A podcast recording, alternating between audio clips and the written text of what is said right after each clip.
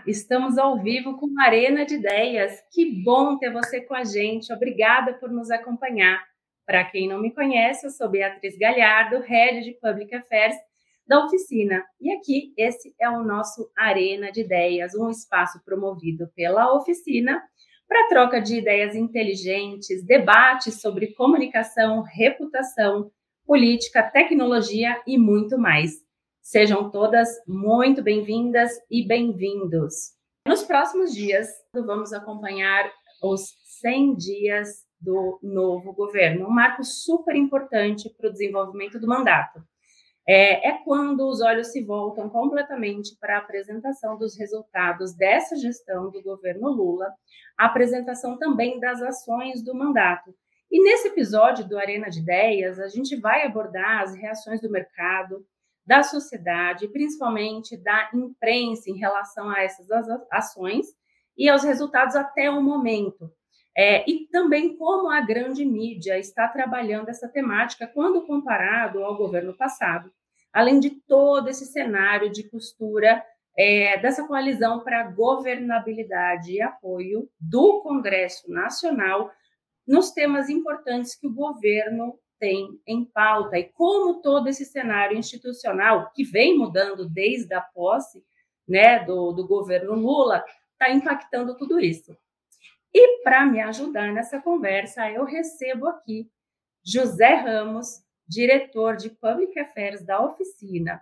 O José, vou falar aqui um pequeno currículo dele, que o currículo dos nossos dois convidados são extensos, mas o José atua em Brasília há trinta e cinco anos como jornalista e consultor em relações públicas e public affairs, também em gestão de crise em organizações governamentais e empresas privadas. Ele foi secretário de imprensa da Presidência da República, coordenador da comunicação dos Ministérios da Defesa, de Minas e Energia e consultor do programa de submarinos da Marinha do Brasil e da Norte Energia, uma concessionária É de Belo Monte. E é, por dezoito anos ele cobriu temas de política e economia nos ministérios, Banco Central, Congresso Nacional e outros temas especialmente é, vinculados à energia, telecomunicação, agronegócio e macroeconomia. José, seja muito bem-vindo à nossa arena e obrigada. Obrigado, bom dia a todos. E também, para completar esse nosso arena de hoje, nós estamos com Miriam Moura, nossa consultora de conteúdo e curadoria também da Oficina. A Miriam é jornalista com larga experiência na cobertura política de Brasília, junto ao Congresso Nacional, ao governo e ao Poder Judiciário. Ela trabalhou em redações dos jornais O Globo, Estadão, é, como repórter especial em funções de chefia nesses veículos de comunicação. E também foi assessora de comunicação nos tribunais superiores, como o Superior Tribunal de Justiça, Superior Tribunal do Trabalho, Conselho de Justiça Federal. É, está na Oficina desde dois mil e treze e também é professora da disciplina de Diplomacia Pública no Instituto Rio Branco, do Ministério de Relações Exteriores desde dois mil e dezessete. Miriam, muito obrigada e seja muito bem-vinda também. Bom dia, obrigada, Beatriz. Bom dia, pessoal. É sempre um prazer estar aqui. Bom, estamos em casa hoje. Sejam vocês muito bem-vindos e bem-vindas. E para começar, eu vou trazer aqui é, uma matéria da Folha de São Paulo que saiu essa semana e chamou bastante atenção, porque o presidente chamou os ministros é, e cobrou entregas, né? E principalmente divulgação, né? Ele bateu na tecla de divulgação. A gente vem observando ao longo da semana que alguns ministérios já estão usando o logo, o logo dos cem dias para divulgar algumas notícias, outros ministérios não estão, embora sejam ações de, de relevância também. Então, existe ali talvez até um descompasso de transmitir a mensagem. E a minha pergunta para vocês é a seguinte: do ponto de vista de comunicação, me chama a atenção essa questão da divulgação. É, quer dizer, existe essa preocupação especial do Lula em dar publicidade às ações do governo? Como que ele vai conseguir, né, fazer essa amarração e mostrar essas ações? Como que vocês estão enxergando isso? E eu vou passar, talvez, para a Miriam, se me permite, Miriam. É, queria te ouvir, depois do Zé, e vamos começar o nosso debate. E antes de começar, vou só, só é, colocar aqui, as perguntas de vocês podem ser deixadas no, no chat aqui no decorrer do nosso Arena, que a gente vai captar e, ao final, a gente vai passar aqui para os nossos convidados para respondê-las, tá bom? Miriam, por favor. Bom, obrigada, Beatriz. Eu gostaria só de começar lembrando uma questão, né, que nós, esse governo eh, começa em primeiro de janeiro, depois de uma eleição que não foi eh, normal, foi uma, uma questão muito fora, fora da curva, né? É, e e uns, na primeira semana, oito de janeiro, a gente, é, a gente fica perplexo com o que acontece. Então, assim, a, a, o que nós temos hoje, às vésperas de completar cem dias, que é na próxima segunda-feira, é um governo que teve estornado, vamos usar essa palavra, de, seu, de sua agenda é, em função dos atos, né, golpistas, as manifestações é, é, que aconteceram em oito de janeiro. Então, eu diria que, no mínimo, o primeiro mês dos, dos cem dias iniciais do terceiro governo uh, Lula é, foram estornados, né, da agenda.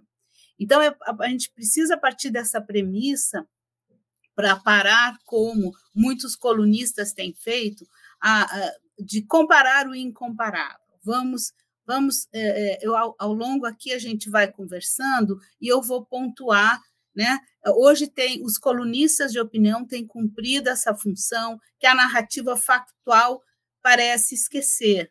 É, são, nós temos, vamos completar é, na, na próxima segunda-feira, cem dias de civilidade, de volta à normalidade. Então, é claro que isso teve um custo para a agenda do governo e é, e é natural que o presidente Lula É, queira é, mostrar que a sociedade conheça as ações do seu governo. Aí ao, ao, vamos pontuando ao, ao longo da nossa conversa. José, e você? Como que você enxerga é, essa questão, também sob o ponto de vista político? O que, que o Lula e o governo vem enfrentado nesses primeiros cem dias e por que dessa preocupação é, em dar essa publicidade, né? Conta um pouquinho para a gente. É, eu queria acrescentar uma coisa ao, à avaliação da Miriam, que é o seguinte, é a dificuldade que a gente tem de comparar esse, esse, esse início de governo com o início de, governo, de outros governos, ou do próprio Lula em outras gestões. Porque, ele, na verdade, ele começou foi antes. Então, o, a própria contagem dos cem dias é difícil de ser feita. Só que esse início antes, para a aprovação da P E C emergencial, P E C da transição, ela, ela, ela trouxe um ônus para o governo que ele teve que gastar capital político para conseguir as condições mínimas de iniciar o governo a partir de primeiro de janeiro. É, então, é, foi um esforço, um pagamento que foi feito para começar do zero, não começar no negativo. E entre esses acordos foi a, a reeleição do, do Lira sem que houvesse uma discussão mais aprofundada das condições desse apoio, né? É, e depois veio, então, esse, o oito de janeiro, que aí bagunçou tudo e cortou mais um, um mês aí de, de energia, né? É, e, e acho que essa percepção sobre o que foi o oito de janeiro ainda não está muito clara. A reação que, às vezes, a gente vê de determinados analistas ou de determinados atores políticos, é como se a gente tivesse voltado à normalidade. É como se tivesse, acabou o problema, está resolvido, né? Quando a gente sabe que a ameaça está latente. E eu acho que o governo tem essa... Os sinais que a gente recebe é de que o governo tem essa percepção e que não está ainda muito disseminada, inclusive dentro de forças de sustentação do governo, de que a situação é precária. A democracia não está consolidada. Então, a, o, o sucesso dessa gestão, que não é uma gestão do Lula, é uma gestão de uma frente ampla, a gente nunca pode esquecer isso, né? Às vezes, no, no embate interno para a ocupação de espaços, esquece disso, é o, é o governo de frente ampla. E essa frente ampla, se não for bem sucedida na gestão, nós temos um risco de, de, de comprometer essa retomada da, da normalidade a partir das próximas eleições. É, eu, eu fiz um exercício aqui, né? A gente passou um período de quatro anos do governo anterior, onde se dizia que estávamos, ou que o governo anterior seguia um script dentro das quatro linhas da Constituição. Eu fui buscar lá o total de páginas do nosso livrinho cidadã da nossa Constituição. São quatrocentas e cinquenta e duas páginas. Não cabem nas chamadas quatro linhas. É, então, assim, é preciso que a gente tenha isso em perspectiva. Como o Ramos falou, ainda vai demorar, vai demandar muito tempo para se ter a dimensão do que foi essa ruptura, né? Essa ruptura até com a nossa identidade. O que se via eram as pessoas perplexas com aquilo, parecia um filme, parecia um vídeo, não uma, uma, uma questão real, né? E nós estamos, segundo a consta no site do Senado Federal, é, já houve cento e vinte e oito emendas na nossa Constituição, que é um processo vivo, né? Tomara que tenha muito mais. Eu queria só pontuar isso, porque é isso, não está se comparando é, é, laranjas com laranjas, está se comparando outra coisa, e é sobre esse olhar que a gente tem que, que refletir. E nessa linha, eu queria colocar para vocês o que a gente veio... Claro. É, a questão do, do... Focando principalmente na pergunta, em um ponto da pergunta que foi feita, que é a questão da preocupação do governo com a exposição do... do da gestão, né, dos resultados da gestão. O que a gente tem visto, é, uma grande parte do esforço dessa, desse primeiro momento foi a reconstrução de políticas públicas e de ações de gestão que haviam sido abandonadas, né? Então, por exemplo, a criação dos grandes programas que é, foram criados nas gestões Lula e Dilma, Minha Casa Minha Vida, o Mais Médicos, é, São, são, são programas que eles têm sido noticiados no momento da, da sua implementação, do seu retorno, da sua reconstrução, mas depois o assunto morre. Então, se não é o governo, os ministérios alimentando o que está acontecendo, informações sobre o que está acontecendo nessas áreas, nesses programas que foram reconstruídos, né? Não é apenas uma assinatura de um decreto, uma cerimônia para tirar foto. A partir dali, você tem é, fatos concretos que afetam é, positivamente ou negativamente a vida das, das pessoas, né? Se for positivamente, vamos investir no que está dando certo. Se for negativamente, busque-se a correção dos rumos, né? Mas não há, não há essa preocupação, porque nós, nós jornalistas, eu, eu me incluo nesse, nesse processo, nós temos aquela, aquela visão de que o fato positivo não, deve, não, não é notícia, né? Se o cachorro morde o homem, não é notícia. Só é notícia se o homem morde o cachorro, né? É... Então, cabe ao governo fazer esse esforço. E esse esforço não é apenas, como muitas vezes é, se, se depreende, é um esforço de melhoria de imagem visando a próxima eleição. Volta ao ponto. Para você garantir o sucesso da gestão, você tem que ter apoio parlamentar. Para você ter apoio parlamentar, você precisa ter apoio popular. Vocês viram recentemente um vídeo que saiu esses dias aqui, foi divulgado, vazado, um vídeo de uma conversa do Datena com Boulos, em que o, o, o Datena se coloca como uma opção para ser vice do Boulos da Prefeitura de São Paulo, e ele fala, e tem o seguinte, você tem que peitar o, o, o P T, e você tem que ter em mente que, se o Lula fracassar na economia, ele vai te puxar para baixo. Então, isso é bem simbólico dessa percepção que é real. Que o insucesso na economia enfraquece politicamente. E aí vira uma bola de neve com efeito, com efeito negativo, né? Uma bola de neve que é. sempre vai, vai ampliando a dificuldade de você conseguir sucesso na gestão. É, ainda nessa linha, é, sobre a questão da divulgação, né, o que a gente tem visto em alguns... É, primeiro, o cenário, a gente obviamente percebe que o governo tem ele respondido com ações muito a reboque de algumas crises que vêm, né, acontecendo nesse início de cem dias. Então, crises tomam tempo, crises demandam ali esforço e energia. Porém, esses anúncios que você comentou, Zé, por exemplo, do, do, da, do relançamento do PAC, que está previsto para o final do mês, inclusive, ah, para o programa Minha Casa Minha Vida, o Mais Médicos, é, alguns analistas e jornalistas têm dito que isso é requentar programa velho com cheiro de naftalina. É, mas eu queria ouvir a percepção de vocês, porque é, se o programa foi bom, por que não realmente relançar? E, e, e dentro dessa, dessa, dessa linha, né, como que vocês interpretam essa questão do relançamento dos programas e se pode ser algo positivo ou até um tiro no pé?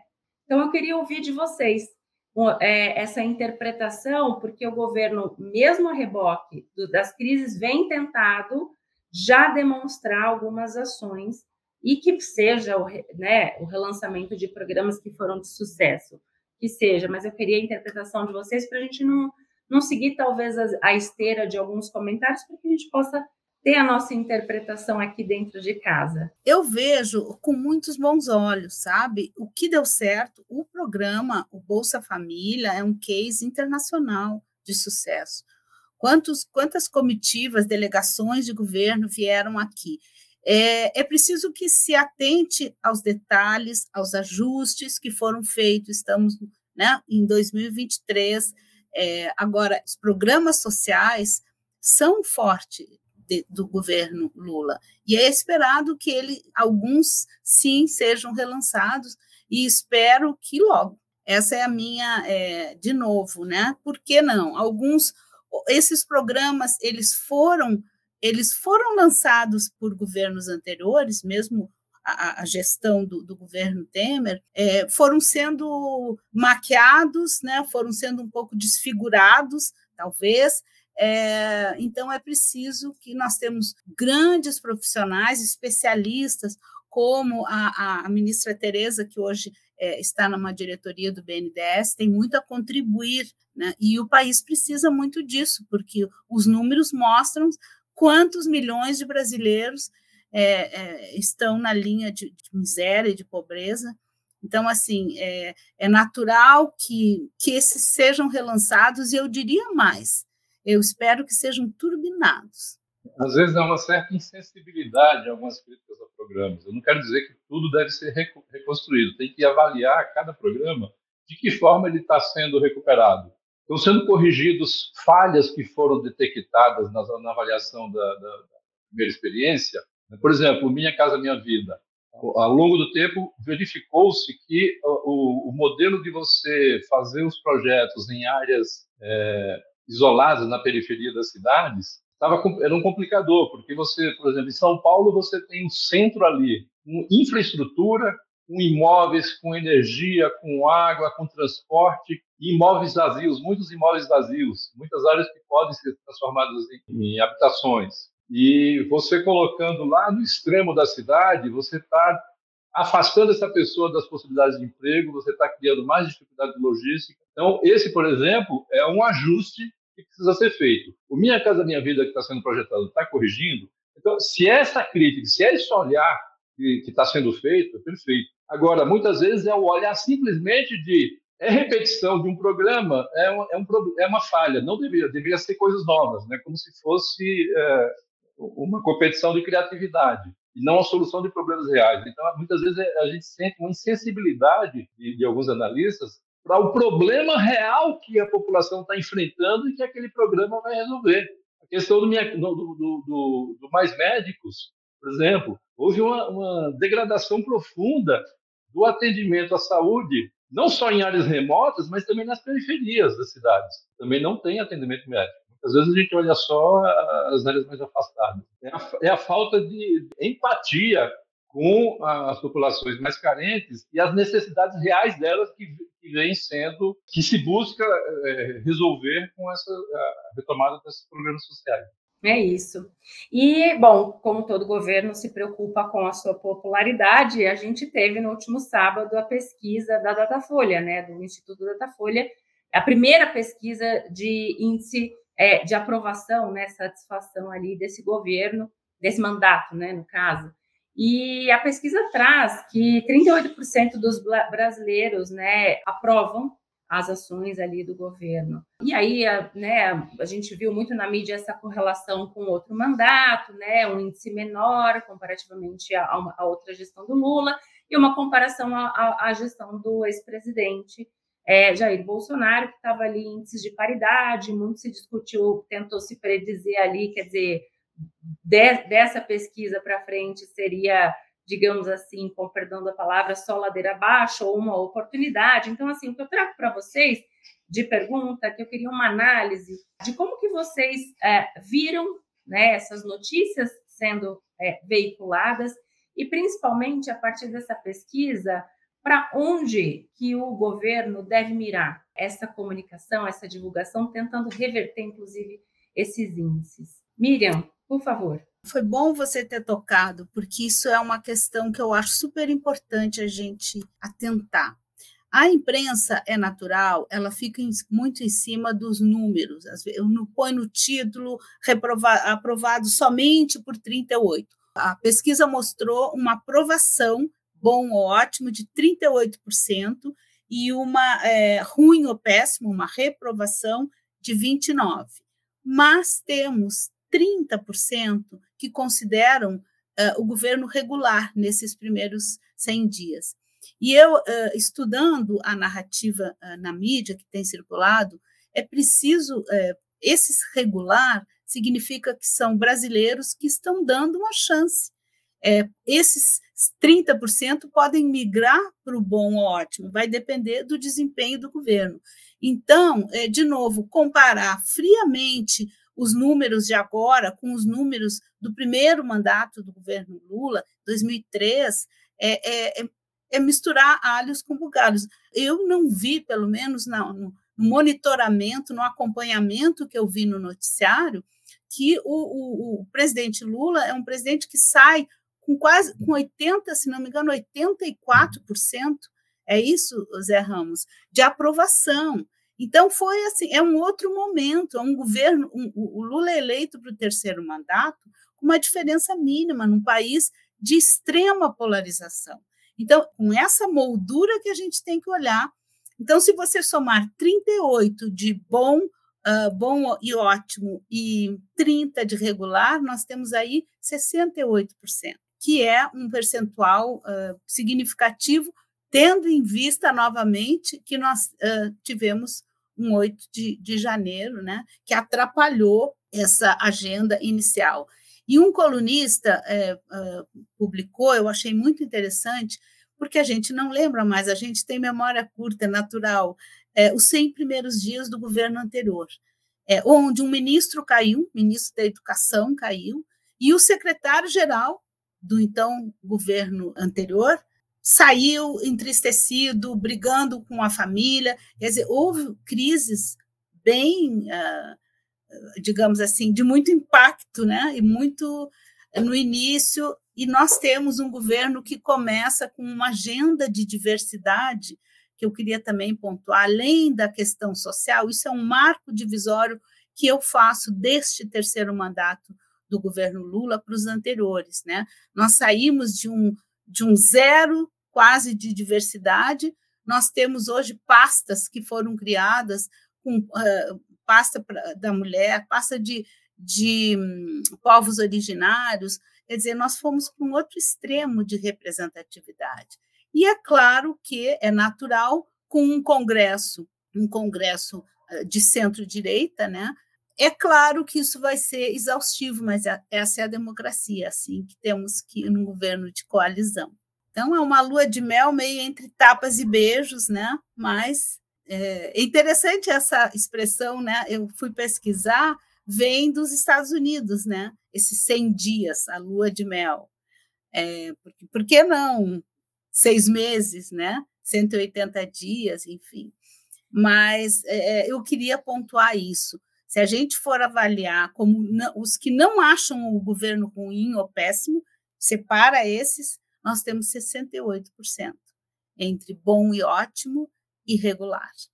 A pesquisa Datafolha ela, é, trouxe alertas importantes, mas que nem sempre foram lidos de forma adequada ou destacados de forma adequada na cobertura, né? E aí não é uma questão só de veículo. Cada veículo tem lá os seus interesses, sua, sua linha editorial, mas dentro dos próprios veículos você vê posições divergentes em alguns, né? Não todos, em que às vezes puxa mais para um lado, outro puxa mais para o outro. Uh, por exemplo, um alerta que foi dado é sobre a visão da economia pela sociedade, pelos eleitores, né? De que está havendo um, um, uma deterioração da, da perspectiva da economia do país. Embora quando chega pra, na hora de avaliar a sua vida pessoal, metade acha que está bem. Isso foi realçado, talvez com um tom excessivo por alguns, mas você vê, outra, por exemplo, a Miriam Leitão pontuando essa questão, né? De que realmente houve uma, uma, uma redução, mas que ela não foi tão significativa a ponto de ter o, o destaque que estava sendo dado, né? É, em relação a essa questão dos trinta e oito por cento, teve um, um editorial da Folha que foi O Fio da Navalha, o título do editorial, em que ele falava, lembrava que o, o presidente Trump teve o pior índice de aprovação entre os presidentes americanos e que o Biden estava caminhando para suceder, substituir e superá-lo. E que no Brasil, a partir dessa pesquisa de sábado, havia indícios de que o, o presidente Lula também estaria caminhando para a mesma situação. Veja bem, esses trinta e oito por cento, o Mauro Paulino ele alertou bem em um comentário sobre isso, ele corresponde ao número de votos que o Lula teve em relação ao total do eleitorado. Nós, nós temos cento e cinquenta e seis milhões de eleitores, Lula teve sessenta milhões de votos, que é trinta e oito, justamente trinta e oito vírgula cinco por cento desse eleitorado total. Então está compatível com o resultado da eleição. E aí, se você for fazer uma retrospectiva, quando você vai olhar os próprios números que foram divulgados pela, na, na, na, nas matérias, na matéria da Datafolha, você vê que esse trinta e oito por cento ele só perde para uma outra pessoa que foi presidente da República, que não ele próprio. Foi Dilma Rousseff, que foi sucedida, por, sucedida e herdou o índice de aprovação dele. E empata, com diferença de um ponto, com o F H C um. Né? Fernando Henrique foi eleito com as graças depois do Plano Real. Mesmo assim, o, o índice de aprovação dele, de positivo, foi trinta e nove por cento. Um ponto só acima de trinta e oito por cento. Então, a leitura que está sendo dada a esses trinta e oito por cento é uma leitura muito equivocada. Eu vou trazer um ponto aqui só para chamar a atenção como que é importante esse alinhamento de narrativa e realmente esse esforço para a divulgação, né? Porque as informações tendem a se perder e num mundo que a gente tem hoje com rede social, né, acessos a informações e grupos de WhatsApp, como que o governo é, vai enfrentar, digamos assim, é, toda, todo esse universo para conseguir transmitir a sua mensagem, transmitir a sua agenda, porque o, o risco de contaminação é muito grande, e aí contamina, inclusive, ações de Congresso, o governo tem a dificuldade já por conta do cenário é, é, complexo lá, de avançar algumas agendas. Então, eu, eu pontuo que é extremamente importante se fazer essa análise crítica, né? Que a gente está fazendo aqui, porque é o nosso papel. E aí, está nesse bojo, né? Será que o governo vai conseguir furar, digamos assim, essa bolha, transmitir a sua mensagem, transmitir a agenda desse, desse mandato? Quer dizer, Miriam, passo para você a palavra, não sei se era um pouco disso que você ia complementar, mas fica à vontade. A comunicação é sempre um calcanhar de Aquiles em qualquer governo, né? E porque é, o governo precisa criar sua narrativa, né? Passar a. E ele depende de terceiros. É, agora, é, eu, eu gosto de fazer uma comparação que no Congresso se diz, vocês conhecem bem, né? Quando há vontade política, tudo é possível, né? De certa maneira, essa boa vontade, é, o, nenhum governo tem da mídia, é, tem sido assim. Então, é, você precisa ser muito focado, né? É, por isso eu acho. Qual é a diferença que eu vejo da cobertura hoje para outros governos do próprio Lula, do próprio presidente Lula? Existe muito mais opinião nos grandes veículos, onde há espaço para você fazer essas pontuações. Antigamente, a mídia é, ficava, predominava o factual, né? Depois eu gostaria de ouvir a, a, a opinião do Zé sobre isso, né? É, as matérias que iam para o corpo dos jornalões eram mais factuais, um pouco declaratórias. Hoje nós temos um espaço maior de colunistas plurais, então é possível você, a Folha cultiva isso, o Globo também, a própria imposição, das, o, o advento das redes sociais trouxe essa opinião, né? É, então, hoje é, é um mar bravio onde os governos têm que, se, têm que navegar, né? Um mar do deepfake, que é um, um desafio, né? Então, assim, boa vontade da mídia mainstream não se vai ter. Agora, é, se você mostrar ação, por isso eu acho, sai uma matéria, sai publicado um, um título, uma manchete, imediatamente as redes inundam de, com olhares, olha, não é bem assim. Então, esse contraditório, ele também existe hoje. E isso é bom, isso é bom, isso é mais transparência. E eu queria também pontuar, porque, assim, uh, predominou nos últimos dias, em relação aos cem dias, títulos, seja em capas, em matérias de jornais e de sites de notícia, assim, Lula cobra de seus ministros, como é que é, mais entregas e divulgação, que é o tema que você trouxe. Que bom, que bom que o, que o presidente cobre de seus ministros. Quem ganha com isso é a sociedade. Pressa, não é só, a, a, a imprensa empacotou isso, ah, é para divulgação, para fazer publicidade. Não, é para apresentar entregas. É para apresentar ação de governo. Que bom, eu quero que cobre mais, porque nós também temos que cobrar. A, a, a comunicação não está dissociada da gestão, né? Então, é importante a gente ter clareza sobre isso. Eu sempre falo duas coisas. A comunicação ela é um radar da gestão. Muitas vezes a atividade de comunicação de uma instituição ela identifica problemas que ainda não surgiram no ambiente da gestão. Chegam primeiro na comunicação. E ela também é um reflexo da, da, da, da gestão. Você não pode, sem produzir resultados concretos na gestão, ter uma, uma, um resultado positivo, sustentado na comunicação. Ele tem que ser, ela tem que ser alimentada. Então, nós estamos nessa fase de maturação das coisas. As coisas estão sendo implementadas. É, é preciso que elas realmente deem resultados, deem conteúdos para que sejam explorados pela comunicação. Em relação à questão da opinião, eu, eu concordo com a Miriam que há um, um ambiente diferente do que era antigamente, né? Hoje há mais, muitas vezes, há mais articulista do que repórter, né? Muita gente mais escrevendo opinião do que... Isso não, não, não é um problema em si, mas a forma como é feito, muitas vezes você, você viu os comentários sobre coisas muito importantes sendo feito sem que haja ainda uma, uma avaliação das informações. Quando houve o anúncio do arcabouço fiscal, houve horas e horas de analistas criticando o fato dele ser baseado na projeção da receita futura. E aí, como sempre aconteceu de o Congresso inflar receita para inflar despesa na cola, proporcionalmente, Ah, então se trazia um problema do passado para o futuro, quando na verdade não era, era sobre a receita passada que estava sendo elaborada. Então muitas vezes essa, essa ansiedade de falar antes de estudar o que já está sendo divulgado, né, informação.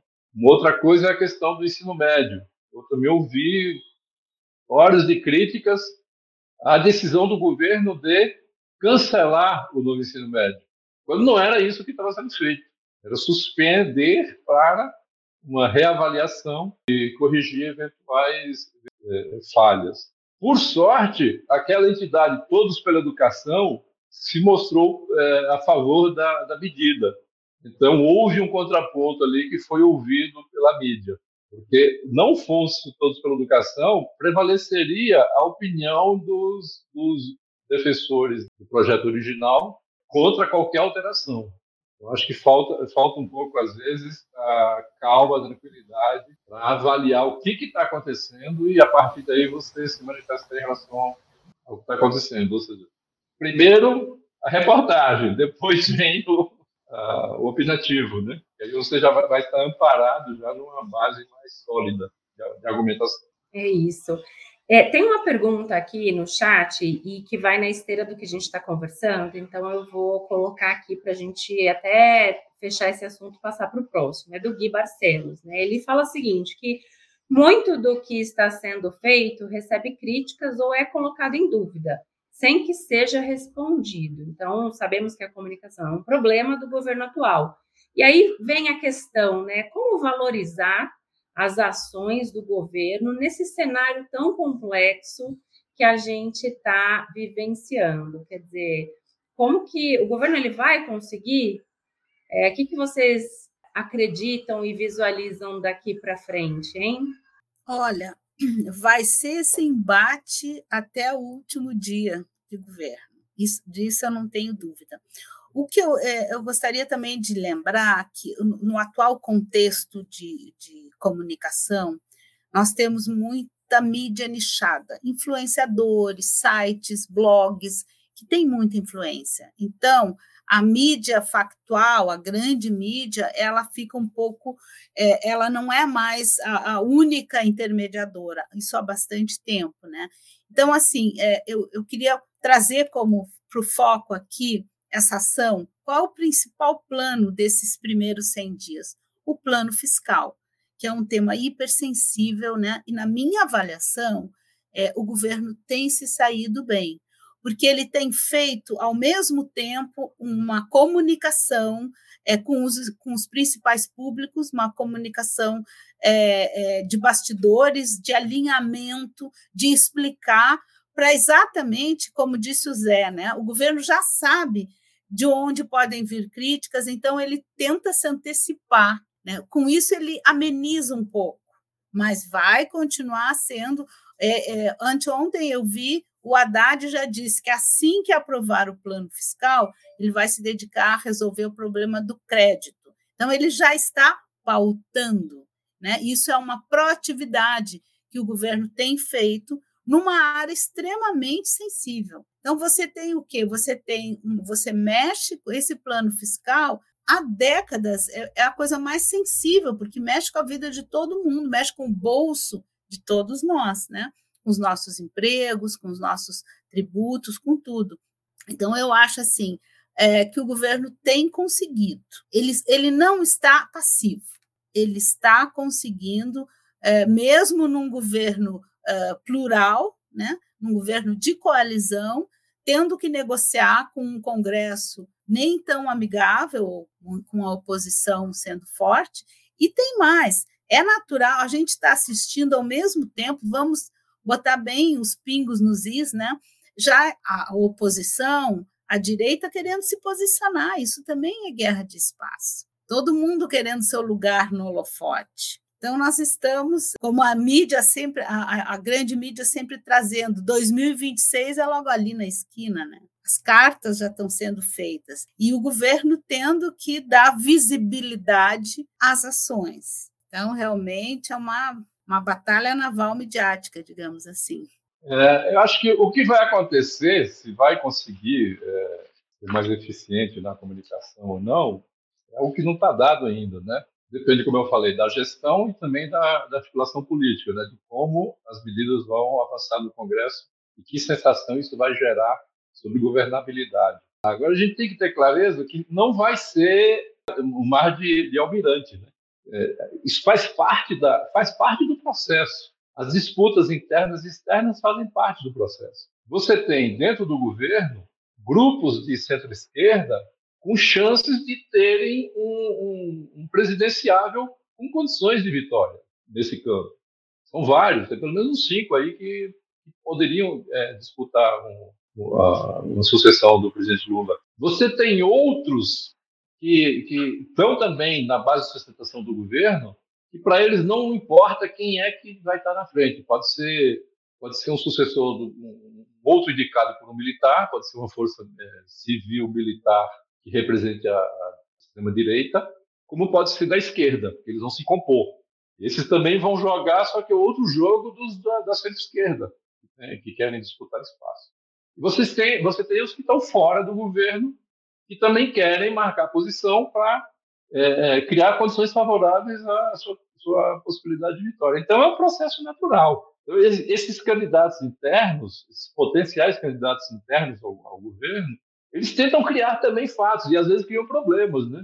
Ele, como surgem as medidas é, extemporâneas ou medidas que não foram ainda bem avaliadas, né? Como aconteceu na questão do, dos juros do, do crédito consignado. De ontem para hoje nós tivemos a questão da, da Petrobras, né? Da mudança de preço da Petrobras que foi anunciada pelo pelo ministro de Minas e Energia. Então, são situações que, que a gente tem que entender, como, mesmo quando são desfavoráveis, são naturais de, se, de, de existirem nesse ambiente. E muitas vezes ela ocupa uma função também. Embora ela cause problemas, ajuda a consolidar na opinião pública, principalmente no eleitorado mais aderente ao governo, quais são as linhas e os pontos definidos por eles. No momento que você anuncia que vai haver uma mudança da política de preço da Petrobras, você cria um problema sério para a empresa e para o mercado. Mas você consolida aquela ideia no eleitorado de que o governo vai fazer alguma coisa para resolver o problema da gasolina, seja isso, seja isso é, realista ou não. Ou seja, há uma disputa também aí, acaba acontecendo uma disputa de pauta, né? Quem é que vai pautar o debate do dia? Nem sempre o debate do dia é algo coerente e é algo positivo. Mas muitas vezes o, o dano de você não ter o debate do dia pautado por você é você ter o debate pautado pelo adversário com um tema que só vai ser desfavorável para você e para a tua base, para a sua base eleitoral. Então é um processo dinâmico e vai depender do que, da evolução dos próximos meses. Né? É, você pontuou muito bem, né, quando você fala nessa disputa De, de poder, porque a gente está na frente ampla, o presidente é do P T, mas se olharmos a composição ministerial, o que a gente tem em sua maioria não é próximo ao P T, né? Tem pessoas lá que, por exemplo, o Lula não, nem conhece muito bem, então por isso que essa, essa disputa ali de, de, de ações e muitas vezes desarticuladas acabam saindo ali, digamos assim, aventadas, né, na mídia, divulgadas, e vai o Lula lá trazer de volta a turma, falando, opa, vem cá, de volta, vamos alinhar ah, o nosso programa, o nosso discurso. Então, realmente, é uma dificuldade de, de fato. Nessa disputa, é, é importante que o, os atores do governo mantenham a frieza, não pode virar bate-boca. Tem que haver clareza de que o espaço público, o espaço do, do, de governo, não é o mesmo espaço do, do, da internet. Então, quem vai atuar como ator governamental na, no debate, a postura dele tem que ser diferente de, de um cidadão que está discutindo com, com seus colegas ou adversários na, na internet. Tem que haver essa tranquilidade para que não haja um escalonamento aí de de atritos e dificulta ainda mais o esforço de comunicação. Eu queria trazer aqui uma, uma observação, uma pontuação que, de quem acompanha muito de perto, desde antes da, da eleição, né? É, lembram quando, quando anuncio, o Lula anuncia que o Alckmin vai ser o vice, que foi assim, um uau, o Alckmin, ninguém esperava, né? É, e, no, e, no, e depois já eleito, até a posse, O, o Lula, a, a imprensa deu muita visibilidade que o Lula estimula esse debate. O Lula estimula o debate é, entre os integrantes ali do Palácio, porque se a gente for pensar bem, em termos de espuma midiática, são vozes do governo que estão ocupando o espaço, porque comunicação é isso. Então, é claro que com o cuidado que o, o Zé uh, pontuou muito bem, né? Não é virar a bate-boca, mas assim, o Lula colocou Haddad na Fazenda e Simone Tebet no planejamento exatamente para ter isso.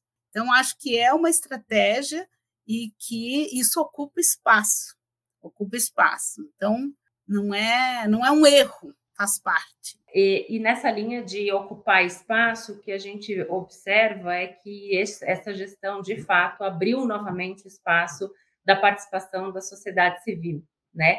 Então, a participação da sociedade civil tá, é, é uma pauta, digamos assim, é, de praticamente todas as pastas, o governo quer ouvir, o relançamento ali do Conselhão, com a primeira reunião agora prevista para 4 de maio, né, reinaugura um pouco é, toda, toda essa, essa visão democrática que esse governo tem de ouvir as vozes plurais da nossa sociedade. E aí, um pouco nessa esteira, e já vou aqui para os nossos dez minutinhos finais com a última uma pergunta aqui para vocês, a partir do que a gente observou até aqui, né, nesses quase cem dias, né, de governo, a gente já pode ter uma ideia é, do que, que a população, o mercado, o que, que a gente pode esperar para os próximos é, meses e anos ali de mandato? Pergunta difícil, né? Porque a gente tem ali uns componentes, umas pimentas ali acontecendo, mas queria ouvir vocês. Quem, quem arrisca?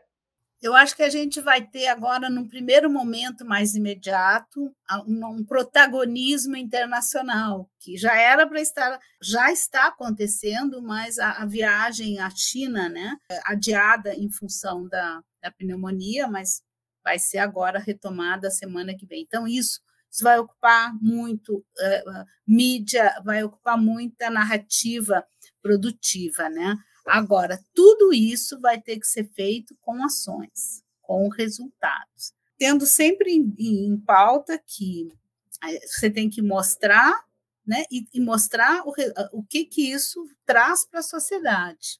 Então, é um trabalho de comunicação dificílimo.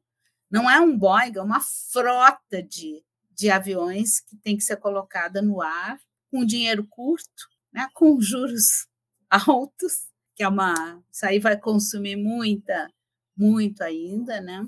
Mas temos um plano fiscal a ser negociado. Esse, essa própria uh, debate em cima da negociação eu acho muito positivo. O executivo está aí para negociar com o legislativo em favor da sociedade. Isso é democracia, né? Então, é bom que seja. É, a gente tem que saber separar a espuma midiática do que faz parte do processo de debate, de amadurecimento, como o Zé falou. Então, eu vejo isso assim, isso faz parte da normalidade democrática, que ainda está em construção, né, Zé? É, eu acho que esse espaço, essa, essa abertura para pra... a interlocução e o debate com a sociedade, ela começa com a própria montagem do Ministério, né? Que você traz atores, inclusive de campos é, não muito aderentes, campos políticos não muito aderentes, abrem todo um campo paralelo aí de, de interlocução que não havia no, no núcleo mais central ali da centro-esquerda. Né? Então, acho que começa aí. Com esse reforço do Conselhão, isso vai ser mais importante ainda porque você vai trazer diretamente os atores mais envolvidos nos principais cadeias econômicas nesse processo. E eu queria destacar também uma coisa é, que é a relação com a mídia. Esse governo ele, ele já começou de uma forma diferente das gestões anteriores do, do Lula. Eu lembro que em dois mil e três eu, eu ainda estava como repórter, eu não tinha ido para o governo, foi em dois mil e cinco. Em dois mil e treze, a gente chegou a fazer aqui em Brasília, os repórteres fizeram uma baixa, fizemos um abaixo-assinado, reclamando de algumas atitudes que estavam sendo feitas, de algum escanteamento que estava havendo da, da mídia. Né? Então, foi um pouco turbulento. Né?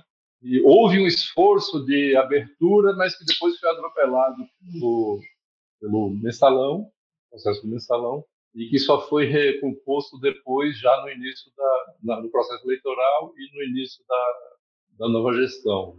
Nesse ano você já teve vários momentos de entrevistas exclusivas, de entrevistas coletivas, tanto para a mídia mainstream quanto para a mídia mais segmentada, mais ligada à centro-esquerda. É, então, você está tendo um processo diferente. É, é um desafio novo, porque esse cenário que existe hoje da mídia é diferente do que houve antes, seja com Temer, com Lula, com Dilma. Né? O cenário hoje é totalmente diferente. Então, é um aprendizado, né? Por exemplo, antigamente havia uma, uma, uma articulação da presidência e dos ministérios, né, para que houvesse uma, uma comunicação mais coerente. Né? Eu não sei se esse trabalho já foi feito. Aí você tem, ao mesmo tempo, a questão das mídias sociais, que é uma dinâmica que ainda não está. Nós estamos estudando ainda, né? Não há clareza ainda como certas coisas funcionam. Né? Aí entra as fake news, entra... é, todo um, é todo um aprendizado que tem que ser feito. Agora, certamente não é baseado na velha fórmula antiga de mídia de massa, de propaganda de massa, que vai se conseguir resultados melhores. Isso não pode ser abandonado, a mídia de massa, mas sempre em paralelo com a segmentação. Tem que haver trabalhos segmentados, não, não identificar setores ou profissionais como sendo adversários por si só. Muitas vezes a pessoa ela é crítica em noventa por cento dos, das ações de um governo, das políticas de um governo, mas às vezes tem um, uma área ali que ela é defensora.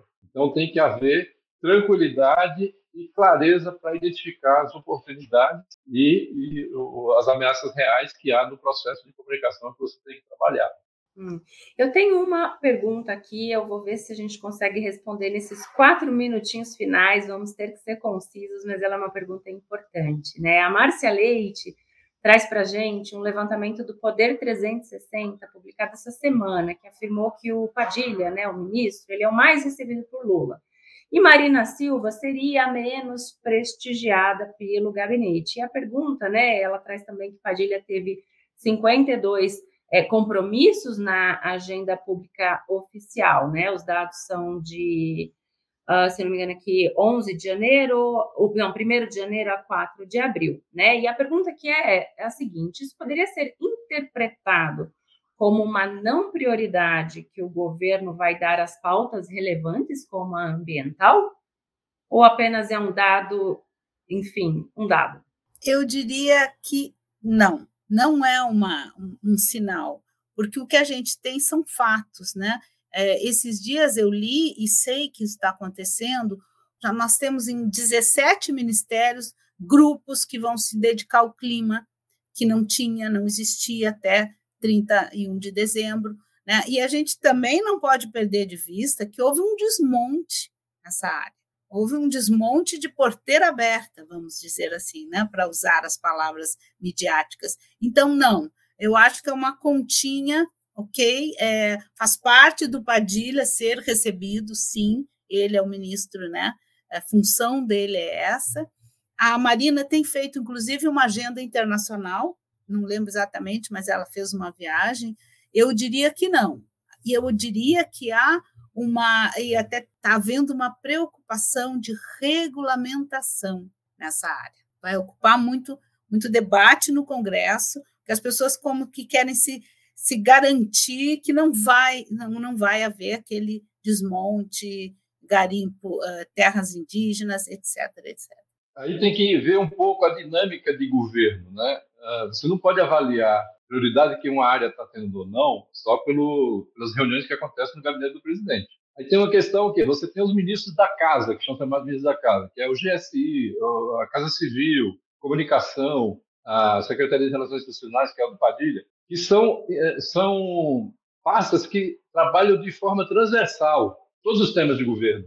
Então, é, esses, obviamente, eles têm, têm, por isso que eles estão próximos fisicamente do presidente, no mesmo andar até, para que haja esse, esse contínuo, às vezes fora da agenda mesmo, vai lá e conversa com o presidente para tirar alguma dúvida. Isso é, é da dinâmica.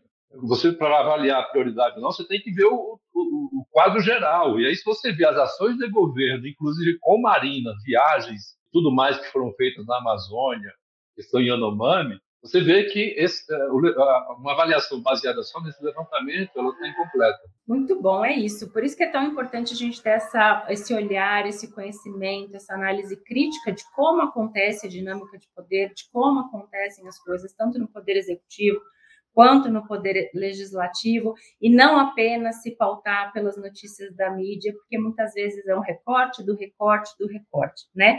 E se leva até interpretações, é, enfim, equivocadas. Olha, a conversa está excelente, eu ficaria aqui por muito mais tempo com vocês, mas infelizmente chegamos ao fim do nosso programa. Eu quero agradecer a participação, né, dos nossos convidados, da Miriam, do José, que tanto trouxeram informações relevantes aqui para a gente, e de você que está nos acompanhando no YouTube e nas nossas plataformas de áudio. E aí, se você gostou desse episódio, deixa o seu like aqui no vídeo para que esse conteúdo chegue para mais pessoas e favorite o nosso programa no Spotify. Você sabe que a sua interação é extremamente importante para nós. O Arena de Ideias volta no dia vinte e sete de abril, nove e meia da manhã, sempre nove e meia da manhã. Siga as nossas redes sociais para ficar sempre por dentro das novidades e muito obrigada, até mais!